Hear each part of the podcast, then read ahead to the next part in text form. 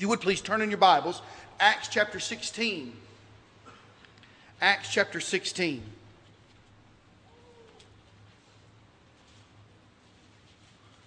In Acts chapter 16, Paul and Silas heal a slave girl who had a spirit of divination. She was being used by her handlers as a fortune teller. And they heal her. And because they heal her, her masters, her, her handlers, those who owned her, weren't going to make any money anymore because she wasn't a fortune teller anymore. And they didn't like that. And so they put Paul and Silas in prison. And we pick up here in Philippi in verse 25. But at midnight, Paul and Silas were praying and singing hymns to God, and the prisoners were listening to them.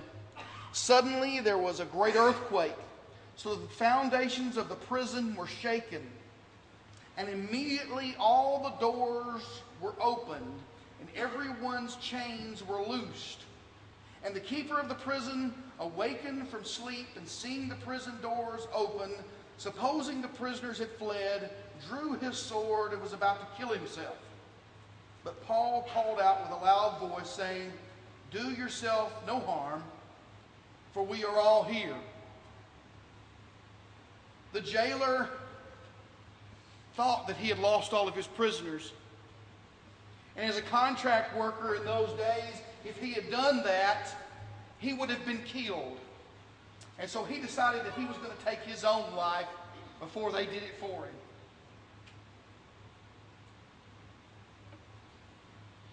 He drew his sword and was about to kill himself. But Paul called out with a loud voice, saying, Do yourself no harm, for we are all here. Then he called for a light, ran in, and fell trembling, fell down trembling before Paul and Silas. And he brought them out and said, Sirs, what must I do to be saved? we don't know much more about the beginning of the Philippian jailer than we do right here. We don't know if he had been listening. We don't know if he had been taught before, if he'd known a little bit. But he asked the question that many of you, well, nay, most of you have asked Sirs, what must I do to be saved?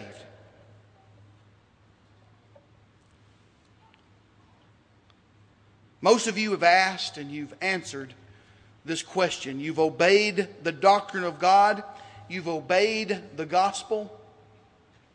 But I want all of us to be on the, on the same page, so to speak, tonight. That's the reason I, I wanted you to get your Bibles.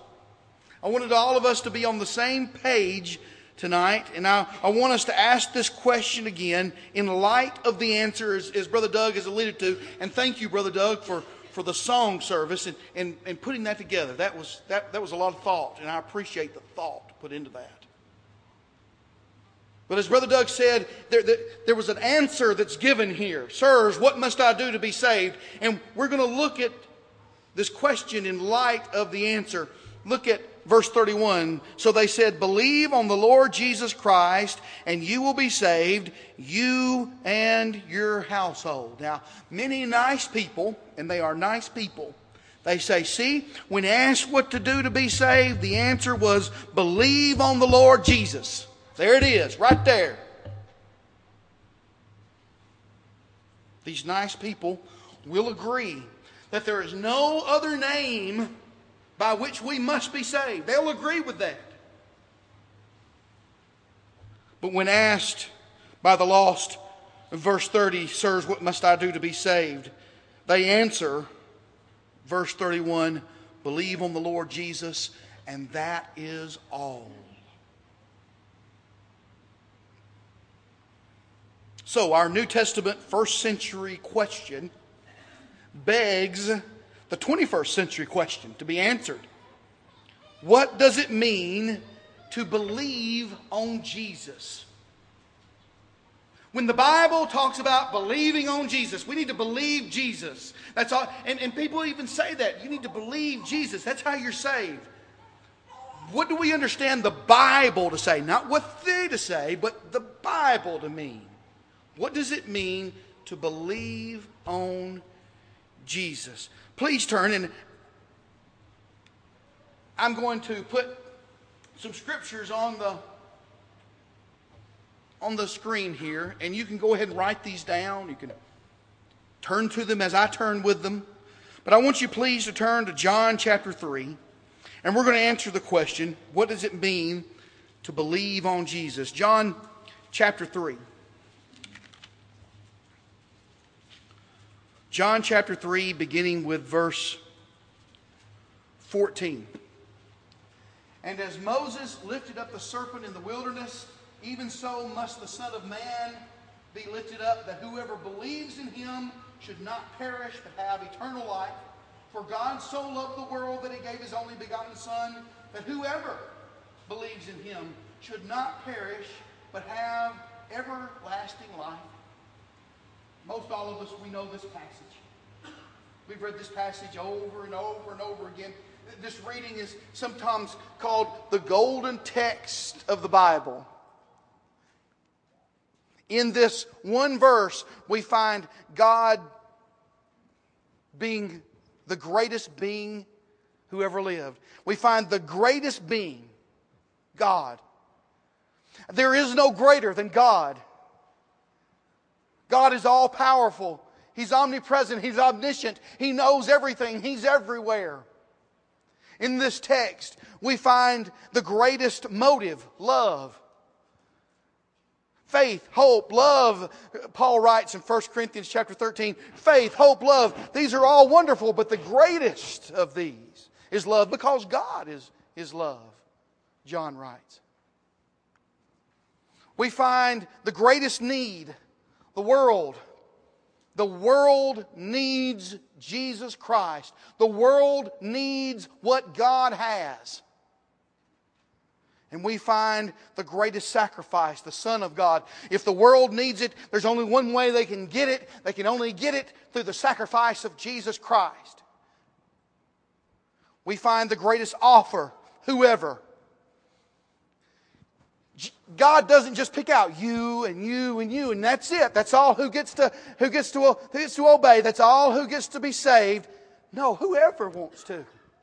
Whoever wants it. We find the greatest condition believes.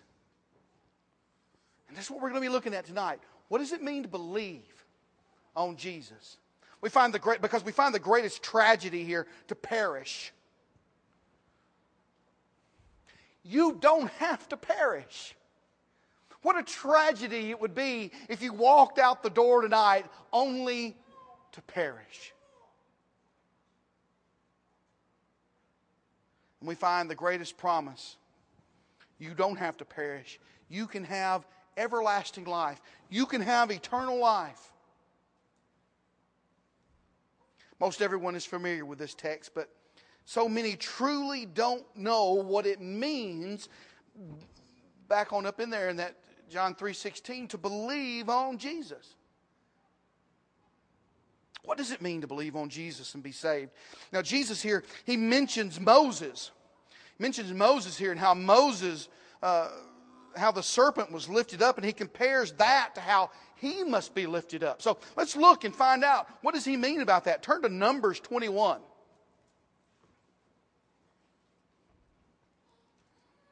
What does Jesus mean when he talks about Moses and the serpent? Well, in, in, Numbers 21, the Israelites, they had been refused passage through Edom. They're wandering and they, they had to go the long way around Edom, verses, verses 4 through 6. It says, They journeyed from Mount Hor by the way of the Red Sea to go around the land of Edom. And the soul of the people became very discouraged on the way. And the people spoke against God and against Moses. Why have you brought us up out of Egypt to die in this wilderness? For there is no food and no water, and our soul loathes this worthless bread. So the Lord sent fiery serpents among the people, and they bit the people, and many of the people of died. And, and the, the people came to Moses and they cried out to Moses, Moses, pray for us, they said. And he did. And look at verse 8. Then Moses said to the Lord, after he had prayed, he said, Moses said to the Lord, Make a fiery serpent and set it on a pole, and it shall be that everyone who is bitten, when he looks at it, shall live. So Moses made a bronze serpent, put it on a pole, and so it was if a serpent had bit anyone, when he looked at the bronze serpent, he lived. Now, Israel believed God would heal them. But God required them to do something. Look! He required them to, to look upon the brass serpent upon the pole. They couldn't just sit in their tent and say, Oh, I believe you, Moses. I believe you. And be saved. They would have died in that tent.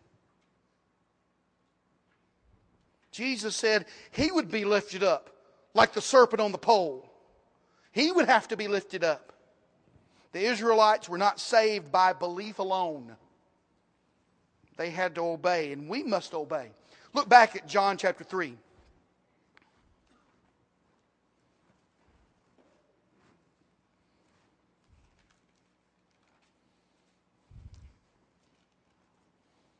Look at verse 18. Jesus describes the character of the faith that's required in, in order to be saved. At verse 18, he who believes in him is not condemned, but he who does not believe is condemned already because he does not believe in the name of the only begotten Son of God.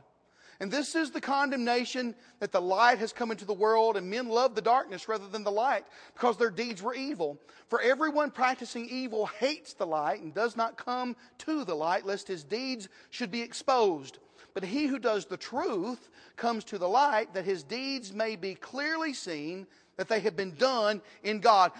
Did you notice the, the one who believes in Jesus does the truth?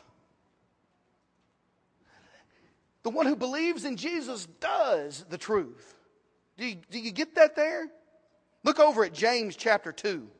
James chapter 2.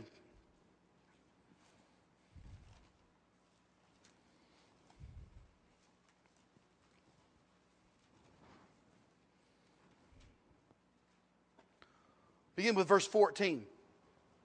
What does it profit, my brethren, if someone says he has faith but does not have works? Can faith save him? If our brother or sister is naked and destitute of daily food, and one of you says, Depart in peace and be warm and filled, but you do not give him the things which are needed for the body, what does it profit? Thus also faith by itself, it, if it does not have works, is dead. And James, he goes on to say here that even demons believe. Even demons do that. If you're out there believing right now, you have something in common with demons. They do it too. They believe in Jesus. It's not faith alone, nor is it works alone. But both of them together. James mentions two people on down here. He mentions, he mentions Abraham as, as we go on and read, and he mentions, he mentions Rahab. Abraham, of course, he's the father of many nations, and Rahab, she was, she was a harlot, but a, a distant grandmother of, of Jesus Christ. Matthew chapter 1, verse 5. It, says, it says in uh, verse 21, Was not Abraham our father justified by works when he offered Isaac, his son, on the altar? Wasn't he justified by works when he offered his son Isaac on the altar? Let's turn to that account. Turn over to Genesis chapter 22.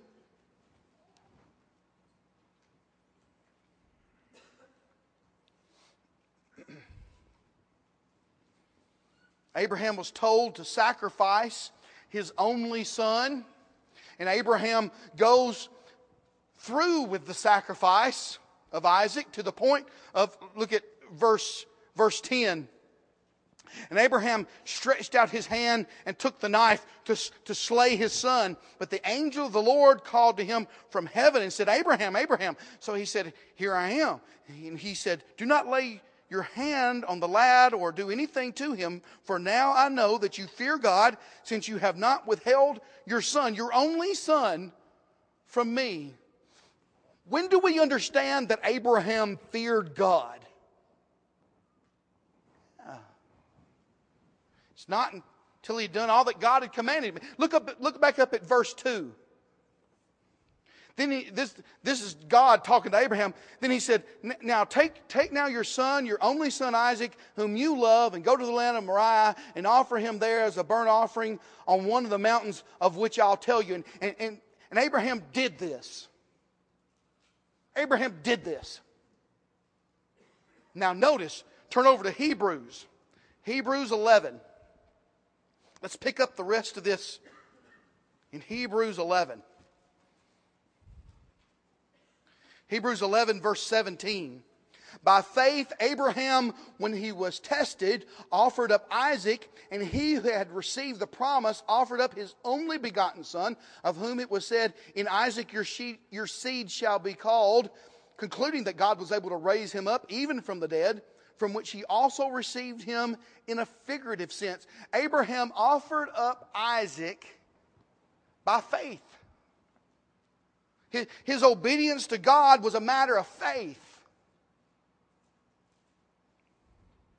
Remember, James, he mentioned Rahab.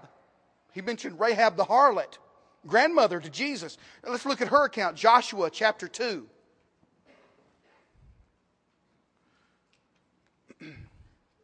the children of Israel, they're finally able to go into the promised land. And they sent they send spies into the land to check out what needs to be conquered. And, and Rahab, she, she, she shelters the spies. And for her service to Israel, she's allowed to live if she does something first. Look at verse 17. So the men said to her, We will be blameless of this oath of yours which you have made us swear, unless when we come into the land, you bind this line of scarlet cord in the window through which you let us down. And unless you bring your father, your mother, your brothers, and your father's household to your own home, so it shall be that whoever goes outside the doors of your house into the street, his blood shall be on his own head, and we will be guiltless. And whoever and whoever is with you in the house, his blood shall be on our head if a hand is laid on them. Did you, notice what she had to do? Now, look back at Hebrews, Hebrews chapter 11. Let's pick up the rest of the story. Let's pick up the, the, the, the, the ending to the story. Hebrews chapter 11.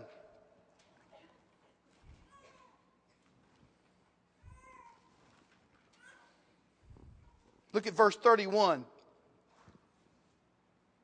By faith, the harlot Rahab did not perish with those who did not believe when she had received the spies with peace. Her obedience was of faith. Her faith saved her because, like Abraham, her faith was made perfect through works. She obeyed, she tied the cord, she stayed inside, she did what they said. She had to, or she would have died like all the rest. If you ask the question, What must I do to be saved? If you ask that question, What must I do to be saved? And let's say that Jesus, in His Word, He says, You've got to pole vault 10 feet. Well, I guarantee you we'd have gymnasiums across this country teaching our little ones how to pole vault. Hopefully, my, my youngest, Emmy, she could pole vault at least two or three feet by now. I'd be lost, wouldn't I? I'd be lost. Some of you would too. If that's what it was. If that's what we had to do. What if you were told to tie a scarlet cord on your door? What if you were told to do that to be saved? Would you do it? What if you were told to look upon a brass serpent on a pole and you'll be saved? What if you were told that? Would you do that?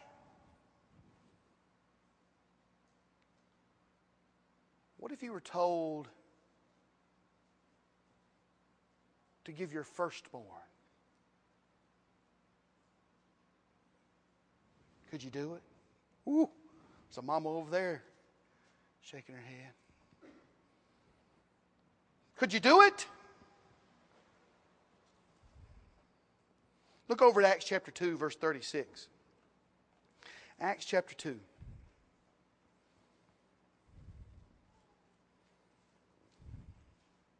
In Acts chapter 2, Peter preaches the first gospel sermon.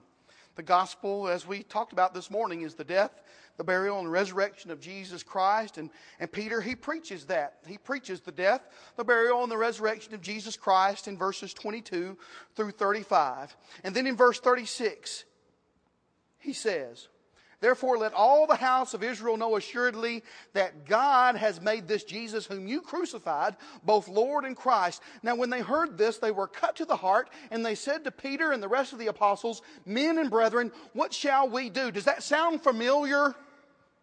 Isn't that the same kind of question that, that the jailer asked? Then Peter said to them, Repent and let every one of you be baptized in the name of Jesus Christ for the remission of sins, and you shall receive the gift of the Holy Spirit. For the promises to you and to your children and to all who are far off, as many as our Lord our God will call. And with many other words he testified and exhorted them, saying, Be saved from this perverse generation. Then those who gladly received his word were baptized, and that day about 3,000 souls were added to them. Peter preached Christ, and verse 36 indicates that those who listened were convicted of the truth, but they weren't saved yet. They believed, but they weren't saved yet, folks. Notice they were told to tie a scarlet cord on the door. No, that's not what they were told to do. Oh, they were told to look upon a, a brass serpent. No, that's, that's not what they were. They were told to pole vault 10 feet. No. They were told to give up their firstborn child. No. No. Look what, look, look what they were told. They weren't told to look at upon a snake, nor tie a uh, scarlet cord upon their door. They were not told to take the life of their child, but after they repented and were baptized, they were saved. Verse 47 praising God and having favor with all the people, and the Lord added to the church daily those who were being saved. They were added to the church. Look over at Acts chapter 16 again. Acts chapter 16. We're, we're still in Philippi. And as, as I read verses 14 and 15, notice. Notice when, when did a woman named Lydia regard herself as a believer? Okay? Now, a certain woman named Lydia heard us. She was a seller of purple from the city of Thyatira who worshiped God. The Lord opened her heart to heed the things spoken by Paul, and when she and her household were baptized, she begged us, saying, If you have judged me to be faithful to the Lord, come to my house and stay. So she persuaded us. She understood that she could be judged faithful after she was baptized. She believed and she obeyed. Now, back to the beginning of our study tonight. And our question, verse 30. And he brought them out and said, Sirs, what must I do to be saved? Let's look at the fuller answer. So they said, Believe on the Lord Jesus Christ, and you will be saved, you and your household. Then they spoke the word of the Lord to him and to all who were in his house. And he took them that same hour of the night and washed their stripes, and immediately he and his family were baptized. Now, when he had brought them into his house, he set food before them, and he rejoiced, having believed in God with all his household. When was the jailer called a believer? Before he repented and was baptized, or after? He was not called a believer until he was until after he was baptized. Turn to Hebrews chapter 5. Hebrews chapter 5.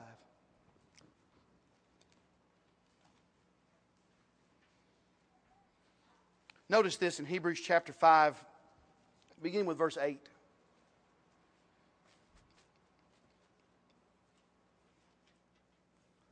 Answer the question as I read. Answer this question as I read. Of, of whom is Jesus the Savior? Who is Jesus the Savior of?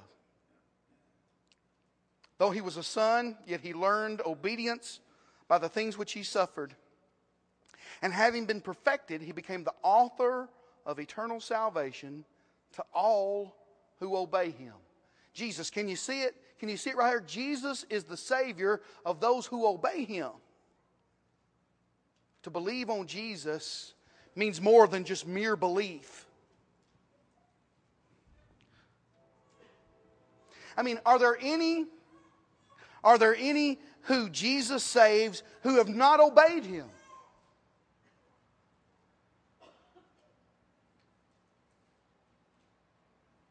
Remember, demons believe and shudder, James says. Look at our last scripture, Mark chapter 16.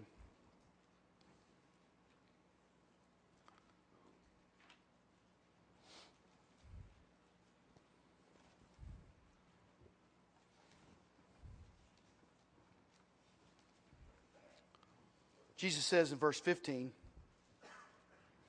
He said to them, Go into all the world and preach the gospel to every creature. Go and preach the death, the burial, the resurrection of Jesus Christ. We, we find out what the gospel is in, in 1 Corinthians chapter 15, verses 1 through 4. And we're to go and preach the gospel, the death, the burial, the resurrection of Jesus Christ everywhere. Now notice verse 16.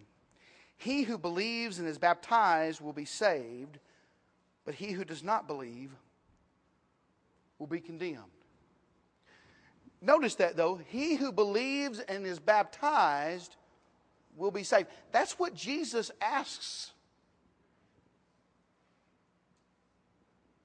all in this room to do. And the question is, will you obey him and be saved? You know, just, just like the, the, the Philippian jailer, you may be asking that question. And it's been answered in your presence tonight. What must I do to be saved? You may have been asking that question. What should you do? What must you do? Should be the better answer question. What must you do? You've got to obey. It's a must. It's a must for you to obey Jesus Christ right now.